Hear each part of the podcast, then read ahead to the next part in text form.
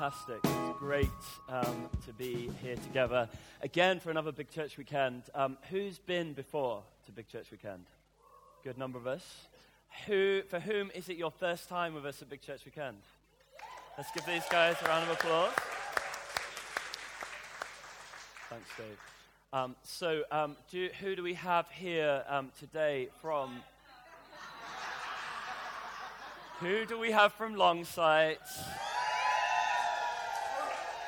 Nice, nice. Um, who do we have from Central? Cool. Who have we got here today from home? Wow. Let's see if Wythenshawe can beat that.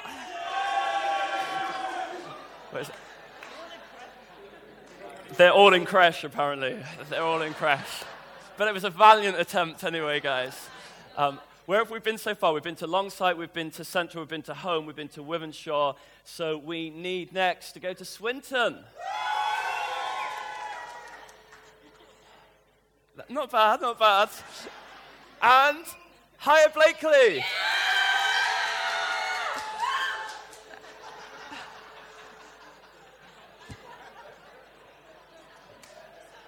It's basically Lacundo and one or two others. Fantastic.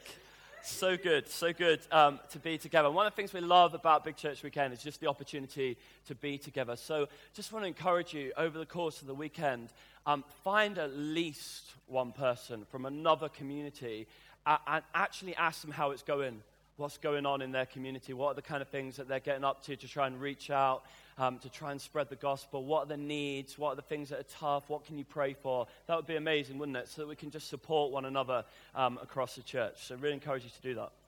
Um, so, um, this weekend is all about being everyday courageous. Now, for some of us, even like the title, even like coming into a room full of people and seeing courage in big letters. Great job, Dave, by the way, and team that have helped with that. Um, loving, loving the male and female lions that are um, full of courage.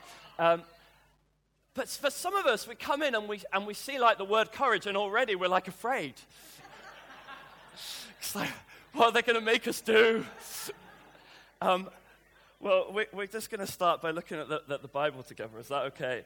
Um, so, Philippians um, Philippians chapter 1. Just to give you a little bit of um, background and context to Paul's letter to the Philippians. Um, Philippi was a Roman colony, and it was a particularly patriotic Roman colony. So the people in Philippi, the general population, were like really into being a Roman colony, and they were really, really loyal um, to the Roman emperor. So it's not surprising then that in Philippi in particular, there was a lot of opposition to a gospel message that said actually the real king is Jesus. Um, because, of course, they're really, really popular, uh, really, really patriotic and loyal to, to Caesar, to the emperor, um, and they're not supposed to have anyone else that could possibly compete with him or take his place. Along come the Christians, and they're saying Jesus is Lord and you should bow down and you should worship him alone. So there's a lot of opposition in Philippi. Now, Paul is writing to the Philippians from being in prison. So he's trying to write to them and encourage them that despite the fact that they're facing a lot of opposition, despite the fact that seemingly Philippi is a really hard place and, and maybe not conducive to the gospel in, in, in human kind of thinking, Paul's saying, Come on, I want to encourage you. I want to encourage you to live your whole lives to tell the story of Jesus. And there are a number of different kind of sections of Philippians, and it, and it goes, it's not so much like one continuous thing, but lots of repeated little bits of writing from Paul, trying to encourage the people in Philippi let your lives tell the story of Jesus Christ. And the kind of centerpiece of that, we're not going to read it today, but the, the, the, bit of Philippians that most of us, if we've read it before, will remember is, of course, and we, and we sang about it this morning, that every knee would bow and every tongue would confess that Jesus Christ is Lord. And that's kind of like the, the centerpiece, the, the, the climax of the story, right in the middle. It, it all hangs around that, that Jesus is Lord, that He's the King of everything. Would our lives be centered around that? Would our lives tell that story in the midst of a lot of opposition? Now, interestingly, um, Paul kind of, as I say, writes from prison, and you'd think, well, that's not really that encouraging, Paul, because, like, you're, we'll get to that in a bit. Let's read Philippians chapter 1 um, together, and, um, and we'll pull out a few different um, themes, a few different topics from that. So I'm going to read the whole chapter, so you might want to follow along um, with me. Paul and Timothy, servants of Christ Jesus, to all God's holy people in Christ Jesus at Philippi, together with the overseers and deacons. Grace and peace to you from God our Father and the Lord Jesus Christ. I thank my God every time I remember you. In all my prayers for you, for all of you, I always pray with joy because of your partnership in the gospel from the first day until now. It's interesting, isn't it? Paul's saying what gives him real joy, what makes him really happy, is that the church at Philippi, the believers, the people like you, the men and women like you at Philippi, what really makes him happy is that they are partners with him in the gospel, the story of Jesus and what he's done. And so he says, being confident of this, that he who began a good work in you will carry it on to completion until the day of Christ Jesus. It's right for me to feel this way about all of you since I have you in my heart, and whether I'm in chains or defending and confirming the gospel, all of you share in God's grace with me. God can testify how I long for all of you with the affection of Christ Jesus. And this is my prayer that your love may abound more and more in knowledge and depth of insight, so that you may be able to discern what is best and may be pure and blameless for the day of Christ, filled with the fruit of righteousness that comes through Jesus Christ to the glory and praise of God. I want God to be glorified. I want God to be praised. I want God to be exalted. I want God, I want Jesus to be made famous through your lives. Verse 12. Now, I want you to know, brothers and sisters, that what has happened to me has actually served to advance the gospel. As a result, it has become clear throughout the whole palace guard and to everyone else that I am in chains for Christ. And because of my chains, most of the brothers and sisters have become confident in the Lord and dare all the more to proclaim the gospel without fear. It's true that some preach Christ out of envy and rivalry, but others out of goodwill. The latter do so out of love, knowing that I'm put here for the defense of the gospel. The former preach Christ out of selfish ambition, not sincerely, supposing that they can stir up trouble for me while I'm in chains. But what does it matter? The important thing is that in every way, whether from false motives or true, Christ is preached. And because of this, I rejoice. You get the sense of what Paul is saying here. What matters to him is the gospel. What matters to him is that people know how good, how amazing, how awesome Jesus really is. Because of this, I rejoice. Yes, and I will continue to rejoice, for I know that through your prayers and God's provision of the Spirit of Jesus Christ, what has happened to me will turn out for my deliverance. I eagerly expect and hope that I will in no way be ashamed, but will have sufficient courage so that now, as always, Christ will be exalted in my body, whether by life or by death. For to me, to live is Christ, and to die is gain. If I'm to go on living in the body, this will mean fruitful labor for me. Yet what shall I choose? I do not know. I'm torn between the two. I desire to depart and be with Christ, which is better by far, but it is more necessary for you that I remain in the body. Convinced of this, I know that I will remain and I will continue with all of you for your progress and joy in the faith, so that through my being with you again, your boasting in Christ Jesus will abound on account of me. whatever happens, conduct yourselves in a manner worthy of the gospel of Christ. Whatever happens, whatever happens, whatever happens to me, whatever happens to you, whatever comes your way in life, whatever circumstance you find yourself going through, whatever life has in store for you, conduct yourselves in a manner worthy of the gospel of Christ. Then, whether I come and see you or only hear about you in my absence, I will know that you stand firm in the one Spirit, striving together as one for the faith of the gospel, without being frightened in any way by those who oppose you.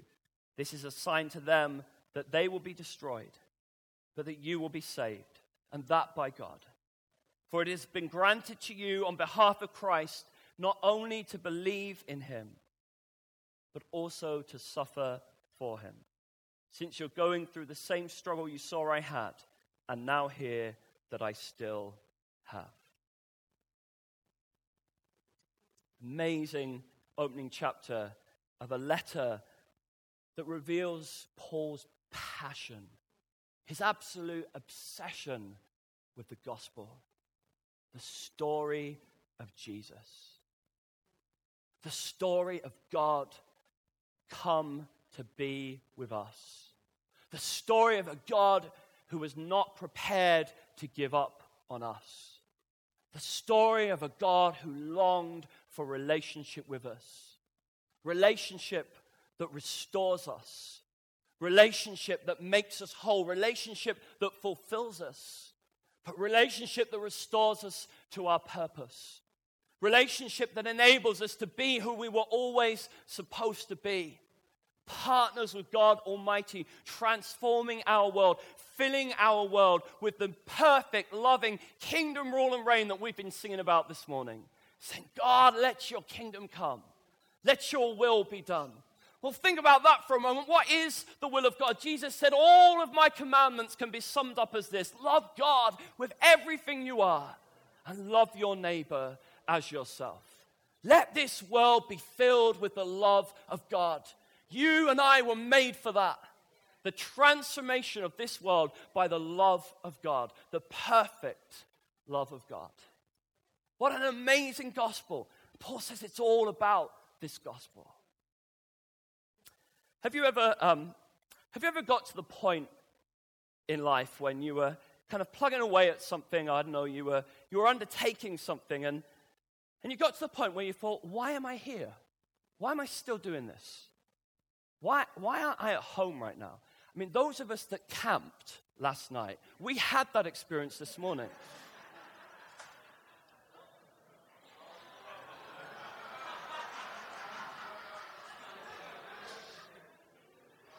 I don't know quite what that means, but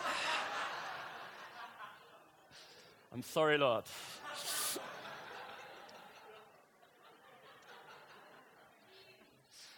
God's going to give us courage. It's okay. Sometimes it may feel like it's all falling apart, but it's.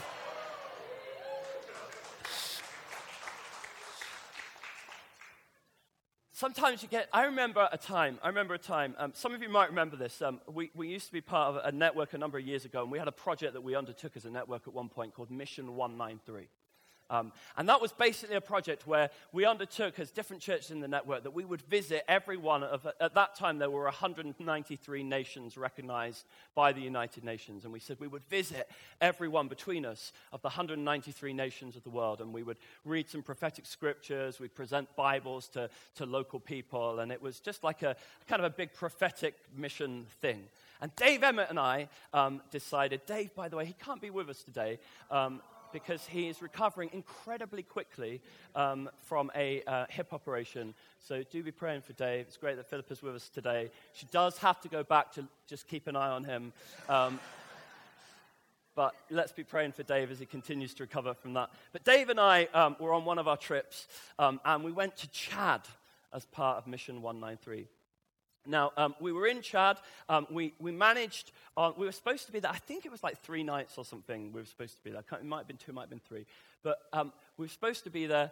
we were, we're quite, you know, we're quite focused, Dave and I. We're quite, let's get the job done and, and let's get out of here anyway. So um, we went in and, and we, we, we met um, some local people. It was amazing. Um, we met some local church leaders. Um, we shared the scriptures with them. They were really encouraged. Um, they really got the whole thing. We were a bit like, are they just going to think we're crazy, just turning up and, and doing this thing? But they, they like got it. They were really blessed that people had come from, that Christians uh, in another part of the world were praying for them. And so it was fantastic. And, and we'd done this, and we were like, well, okay, we, we've done what we came for and, and we've got like another night here, and then our flight is like at, late at night the following day. And we were like, what are we doing here? Um, so we were straight on the phone to the church office. I can't remember if it was Catherine who was doing it, or maybe Gavin, or, but we were like, can you get us flights out of here? Because, you know, we were only there for three days anyway, but we were like, we've done what we came for. What, what are we still doing here? We've got like family back home. Um, Dave does like being at home, doesn't he? um, so we were like, there's no point still, nothing against Chad. I'm sure it's a really lovely country, but we're like, we, we've. Have you ever been, Kofo? Yes. But I've been, okay?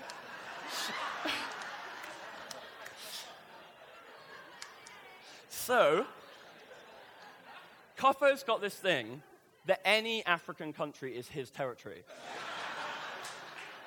so if I'm in any African country, doesn't matter what one, he's like, this will happen, brother, you're in my territory now.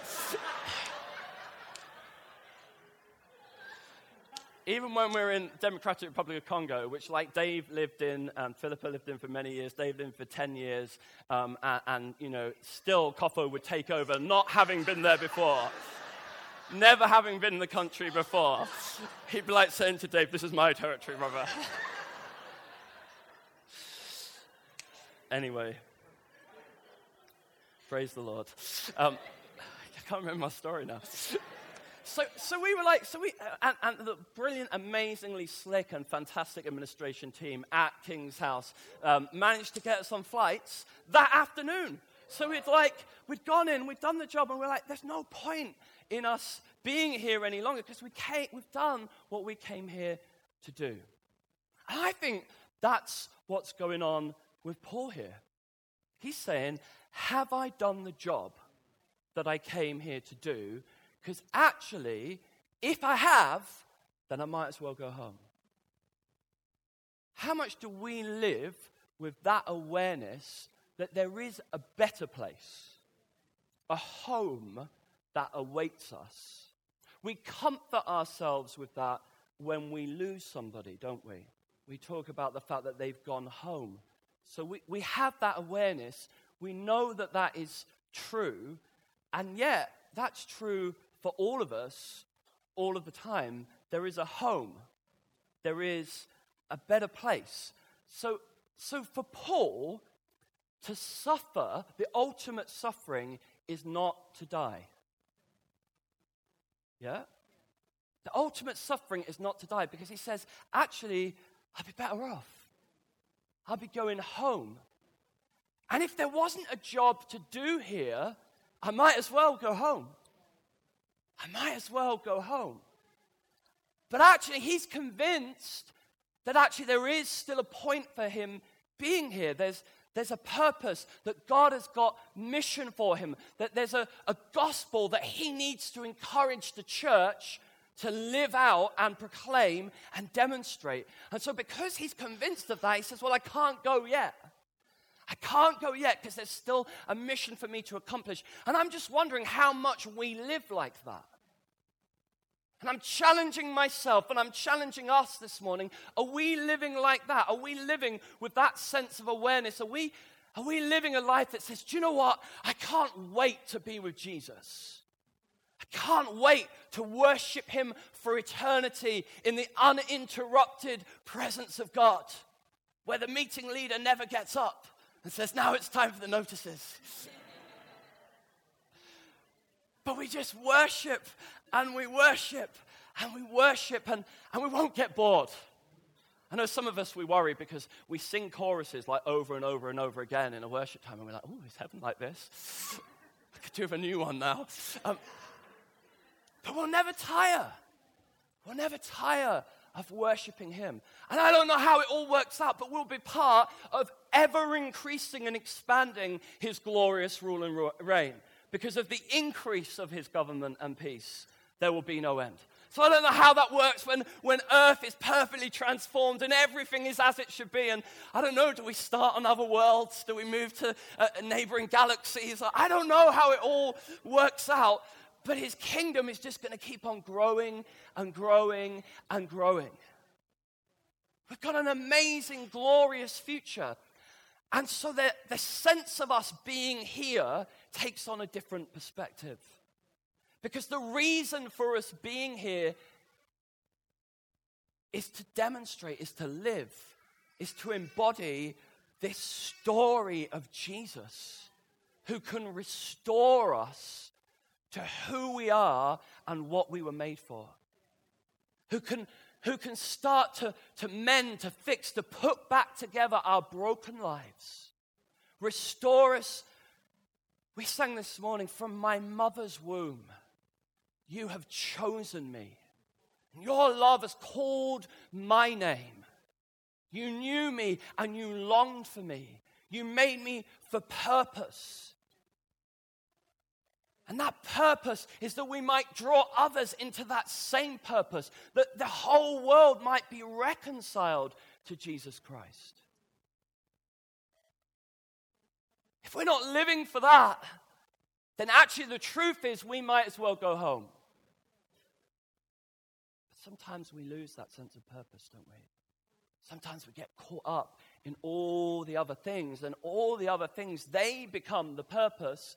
And so the gospel becomes God will help me with all the other things. The gospel, my faith, my, my being part of the church becomes how can I survive through all the other stuff? And the other stuff takes central place. We have to remind ourselves again and again and again and again why am I actually here? Why am I still here when Jesus has already done for me everything that is needed to secure my eternity with Him? The thing that really counts in eternal perspective is already taken care of. And yet He has decided to send us into our world.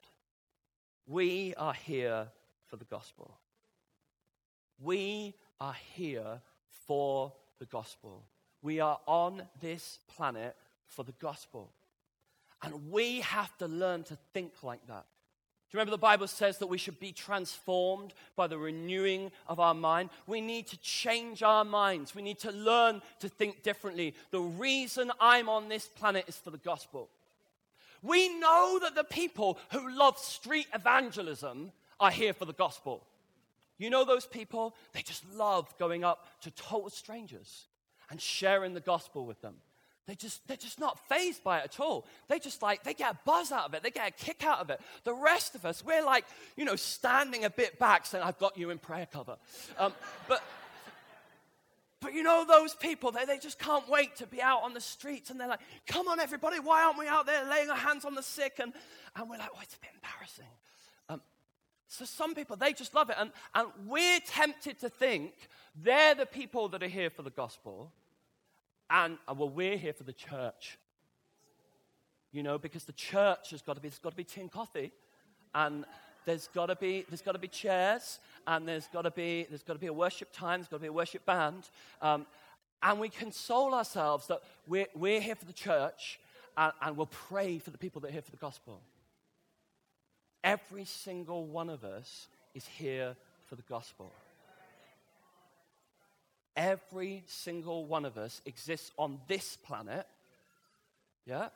We exist for relationship with God, but we exist for a relationship with God on this planet so that we can share the gospel, so that we can live the gospel, so that our lives, because it's more than, it includes, and praise God for the people who love sharing the gospel in crazy ways on the street. Praise God for that because that's part of our testimony, an important part of our witness.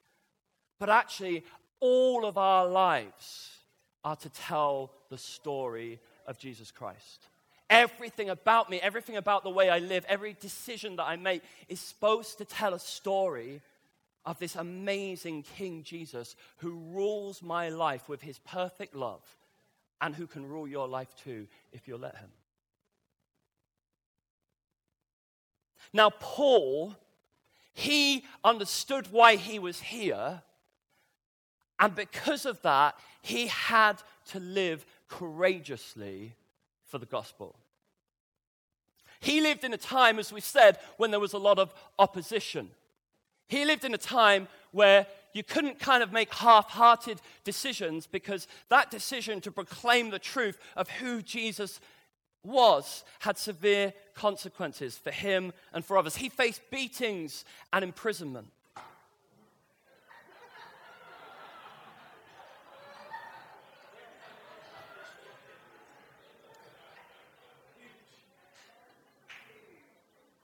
It's an R and an A. I'm going to take them home and put them up in my bedroom.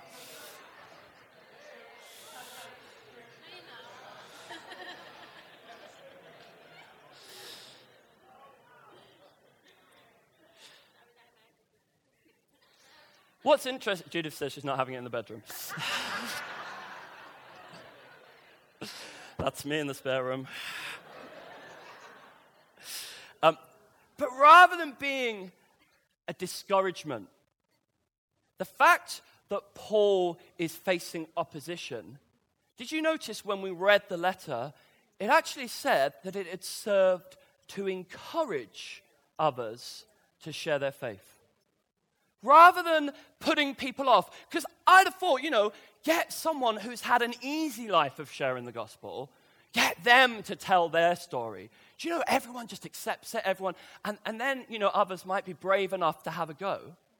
But what Paul says is he says, actually, me being in prison has not only given me opportunities to share the gospel, yeah, I remember I was in hospital one time and someone messaged me and said, Oh, Richard, you must love it in there because there's so many people for you to like talk to and pray with. I was like, No, I don't want to be here. And I haven't shared the gospel. I just want to go home. But Paul is like, you know, actually, it's amazing because being in prison has given me loads of opportunities to share the gospel. And then he says, not only that, but it's served to encourage others, and they're now sharing the gospel more because they've seen the courage that I've had to have. They've seen my courage for the gospel, and that's encouraged them to have courage to share the gospel themselves. Do you know, courage actually inspires courage. When you live courageously, not only does it affect you and how you're living your life, but it actually encourages the rest of the church around you as well. Um, I have a friend, um, some of you may have, have, met them, two friends, Ashish and Dennis um, from Amritsar in Punjab. How many of you have met Ashish or Dennis? A few of you. Okay? So Ashish and Dennis two brothers. Um, Ashish was on um, Bible school with us a number of years ago, um, and then um, I went out with Josh Bloor um, maybe a year or so ago um, to visit them out in Punjab. Dave Perkins and I are going to be going again towards the end of this year. We've been partnering with them, um, trying to help them with um, setting up a Bible school, raising up um, new emerging young men and women of God to share the gospel and go out and plant churches. They're doing an amazing job. I mean, it's kind of crazy in a way that we're like helping them because they are so inspiring in their sharing of the gospel. But one of the things I've discovered talking to Ashish and Dennis is because they're always, by the way, whenever I get loads of messages from them, uh, and I'm, they're asking me, How's the church going? And I'm like, Yeah, you know, we, we, we did an event six weeks ago, and we might have another one coming up in about three months' time. Um, they're always, always either fasting and praying or out sharing the gospel, like always. Um, so it's quite challenging because I'm desperately trying to think, what did we do? What did we do? Like, so they're always either fasting and praying or sharing the gospel or both. Um, so, so they send me these messages and, and they face opposition Punjab is a predominantly um, Sikh um, place, um, and um, there's people from the Sikh background. That, that's what you're supposed to be. And if you're not a Sikh, then you should at least be a Hindu. Um, and if you're not a Sikh or a Hindu, then you're, you're pretty, you know, at the bottom of, of the pile. And what is worse than anything, though, just about for most of the time, most of the time, they might get harassed a bit, but for most of the time, they're okay to worship um, and get on with their thing, which doesn't make sense because it's not Sikh or Hindu. But okay, we'll let you get on with your thing, but don't you dare share the gospel. Don't you dare tell people about Jesus. And don't you dare, don't anybody who is Sikh or Hindu convert to Christianity, because that's just like a big no no. So I was thinking about this, and I was thinking how um, Ashish and Dennis were a great example um, of courageously living for the gospel. So I was thinking how I could include that um, the other day, and then this message arrived um, from Ashish. Um, happy birthday, brother. Yeah. Okay. It was a couple of days ago. Uh, thanks. No, no, no, no, no, no, I'm running out of time. Um, this, is what, this is what he said. He said, we had a one day youth, I just told him, we've got, because I thought, you know, big church weekend's coming up, we're doing something. he said, We had a one day youth camp on 15th of August. Around 300 youth participated. We had life challenging three testimonies. One young man named Jimmy came to Christ through his sister. His other family members are still not in faith. Jimmy's brother used to beat him because he received Jesus. One day, as he came back home from work in the winter season, his brother forcefully removed Jimmy's clothes and sent him away from home during that extreme cold night. He was beaten and remained outside his house for hours till his mum came and brought him back home. Jimmy at present doesn't live in his own house, but lives in his sister's house in the city and is a bold proclaimer of faith in the streets and the villages. I don't know if we ever got to the point where, can we show Jimmy? This is just a little WhatsApp video. Maybe.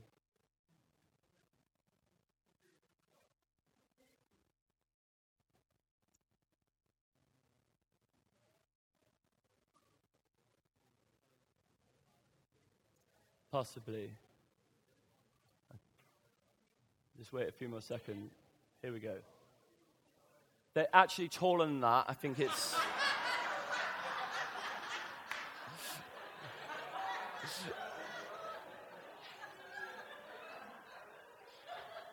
I think the moment's passed now. That's Jimmy, who is taller in real life um, and, a bit slimmer as well.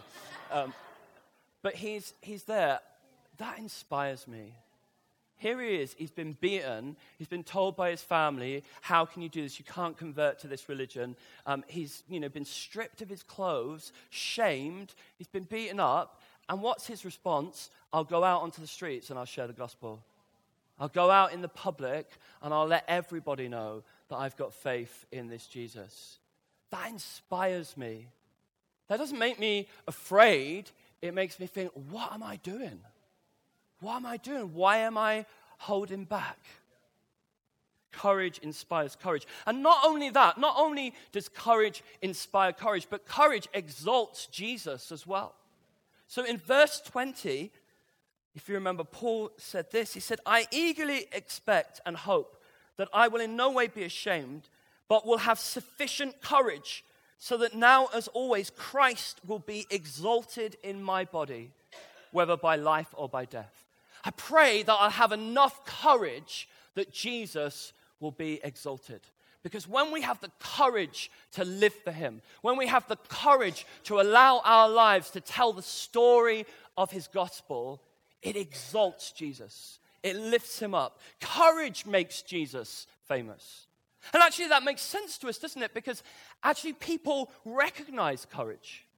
People recognize bold and heroic, courageous acts in the lives of other people. But the truth is that most of us live in a world, live in a context where we don't get beaten up. Most of us, most of us won't get completely rejected by our family. They might think we're a bit stupid. They might think we're a bit crazy. But most of us won't be stripped of our clothes and sent out into the night, disowned and disinherited for choosing to follow Jesus. Most of us, most of us, won't be fired explicitly just for being a Christian, or have property taken away from us just because we're a Christian, or have our homes vandalized and torn apart, or be beaten up, or put in prison. And actually, I know why we do it, but sometimes when we use the word persecution and apply it to maybe the embarrassment or the um, maybe the bias that we experience against us, or we feel like we're not being treated fairly, or I think we probably do a disservice to those who really are being persecuted in other parts of the world. I don't think we've, most of us, most of us, I don't think we've ever come close to being persecuted. And so that becomes challenging for us, doesn't it? That becomes challenging for us because when we think about how can I live my life courageously, we don't have, for most of us, that one big moment. In fact, when I was um, trying to look for kind of like video clips or you know, illustrations for being courageous, they're all about the big moment. They're all about that almost slightly romanticized, heroic moment where someone laid down their life and, and, and had no regard for their own safety, uh, about the, the fire officer who rushes into a, a, a, burning building and knowing that they could die, but they have to rescue the, the, the mother and baby or, or, whatever it is. And, and I'm not belittling those situations. There are, there are amazing stories, aren't there, of courage that inspire us. But the trouble is that we start to, we start to think about this call to be courageous in those terms. And we start to think that it, will just be the one big dramatic moment where, where we all go out and we're just like really courageous, and then everyone will get saved and that'll be the end. Or, um, but it's not like that for us, is it? It's actually in the everyday. You know, when, when, when God said to Joshua, Be strong and very courageous, we can think that it's just about one battle. It's just like, go out there, fight this amazing battle. It make a great movie. Um, and, and, Joshua be really heroic and courageous. And then that, that's it, job done. But you read the history, and it went on for years. And actually, the scripture says, if you read it in, in the book of Joshua, it says, God says to him, Be strong and very courageous. And then he says, Make sure that you keep all the law that I've given you. So he wasn't talking about just going and fighting one big heroic, courageous battle, but he was saying, live your whole life courageously. It's actually going to be every day. It's actually going to be choices that you face every day of your life. And some days, yes, it will be the big battle, but some days it will be the mundane and the ordinary. And are you going to have the courage to honor God with the way you live your life in the seemingly unspectacular? I remember um, many of you know and are aware of um, Kevin Joe, who we love very, very much, gone on an amazing, incredible adventure with their family to China. And um, they felt God speak to them very clearly um, to take a, a new season for the next couple of years and to pursue. The word that came to them was adventure. And that's great, isn't it? Because it's like we can think of that as an adventure. Wow, they're going to China. That's really, really radical. They're, they're, they're, t- they're being really bold. They're being really brave. They're stepping out in faith and trusting God that what He's spoken to them is the word that will sustain them. They're in a different country. They don't know people. It's scary. And we can think of that as kind of like bold and courageous and heroic. But actually, God calls all of us to live a life of adventure. And our challenge is to realize that every day is supposed to be an adventure.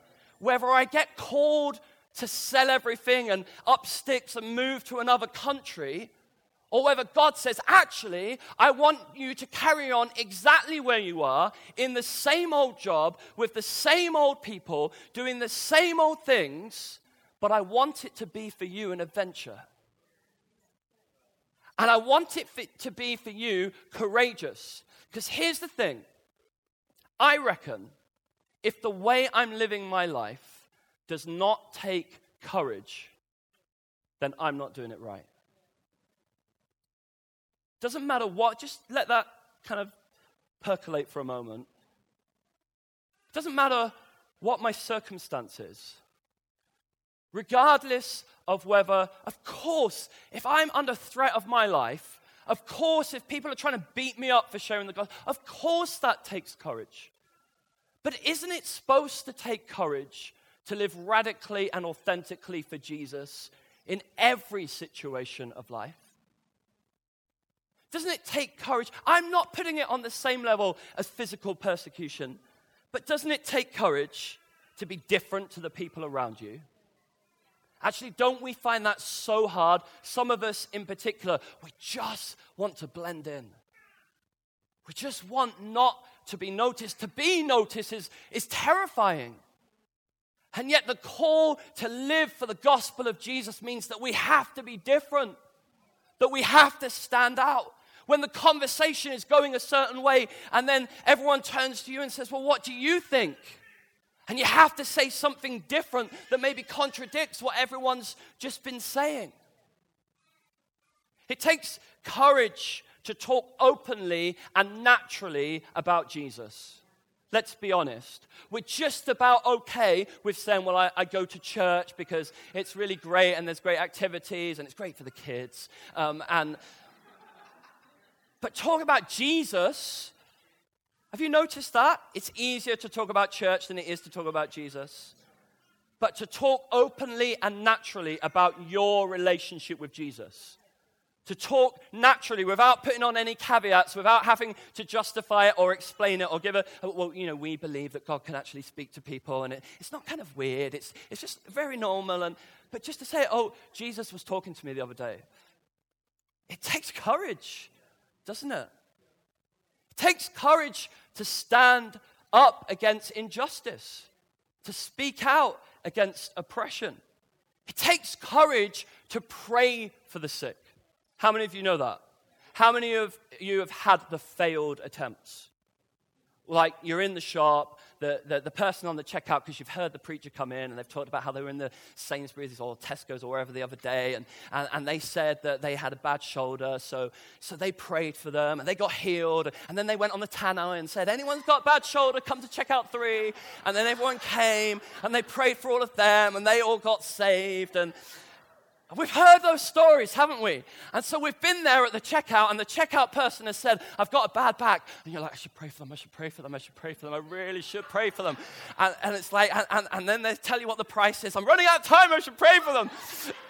And then you walk away with your head held, bowed low. I didn't pray for them, I failed again. Oh, is that only me? Um, it takes courage takes courage to be real about this thing that we know is real. But the pressures of our lives, everything about the world we live in tells us it's not real. It's not real and it's not relevant, and you should just keep it to yourself. Because pr- faith is now a private thing that will just about tolerate if you don't push it on anybody else. It takes courage to invite people to come to church. You've had a conversation, it's gone really well. You're just so relieved that they're just like still talking to you when you mention Jesus.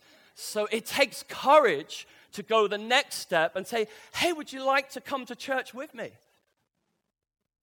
takes courage to say, Would you like to give your life to Jesus Christ?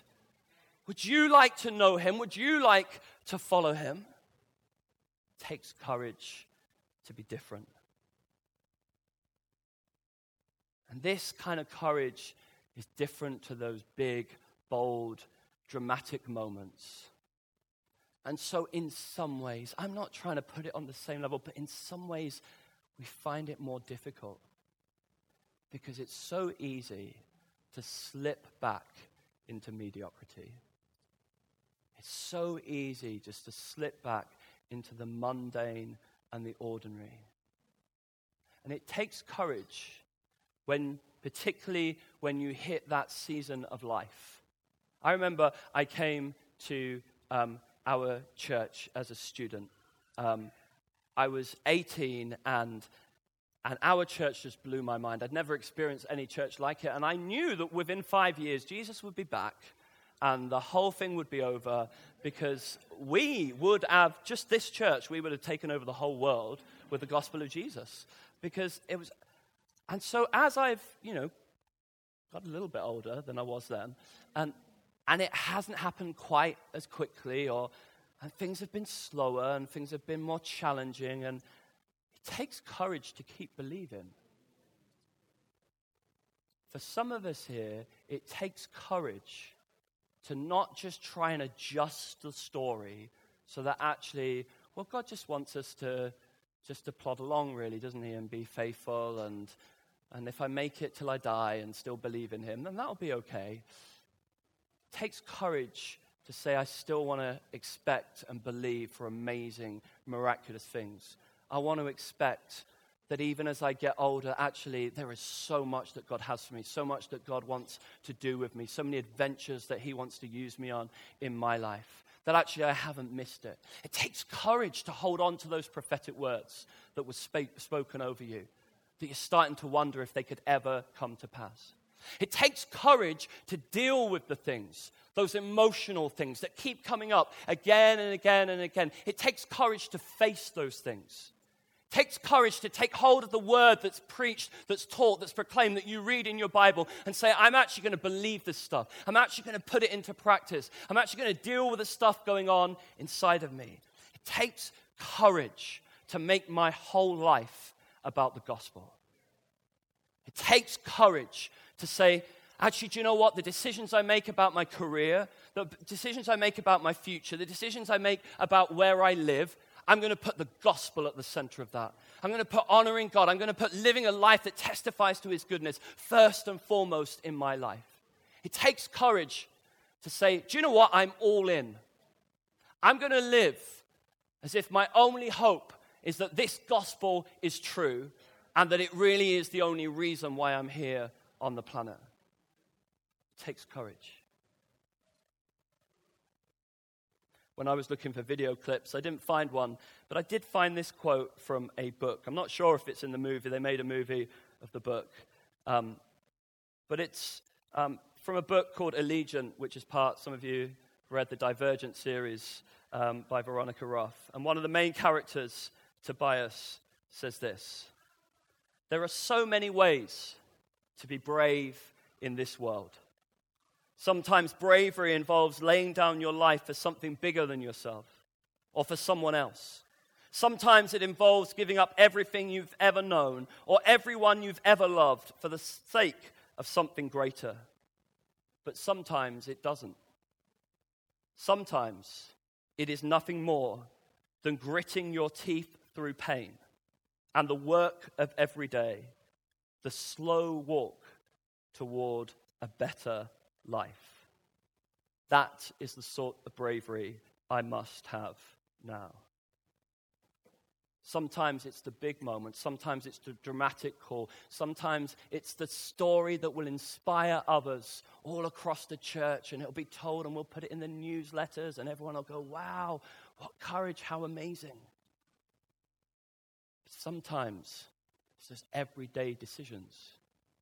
It's the gritting your teeth and deciding, I am going to carry on. I'm going to keep believing. I'm going to keep pressing forward. Sometimes it's pressing on through pain. Sometimes it's pressing on through doubt, through confusion, through not understanding.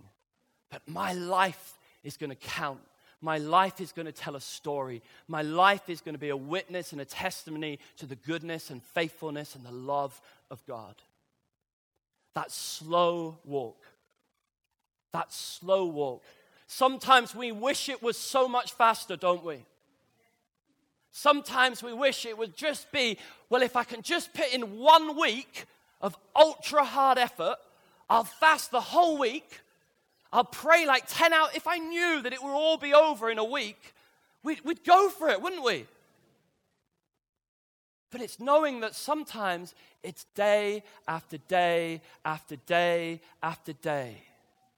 This is the kind of courage that God is calling us to. Every day courageous. determined every day, passionate every day, even if it looks the same as yesterday. Even if it's doing the chores, even if it's going through the same motions at work, I'm going to live today with courage. My life is going to count for the gospel today whether I share openly with words, whether it's something about the way I live my life, whether it's about a decision that I make, whether it's about my integrity, whether it's about my compassion, whether it's about my grace, my life is going to tell the story of the gospel of Jesus Christ today and every day.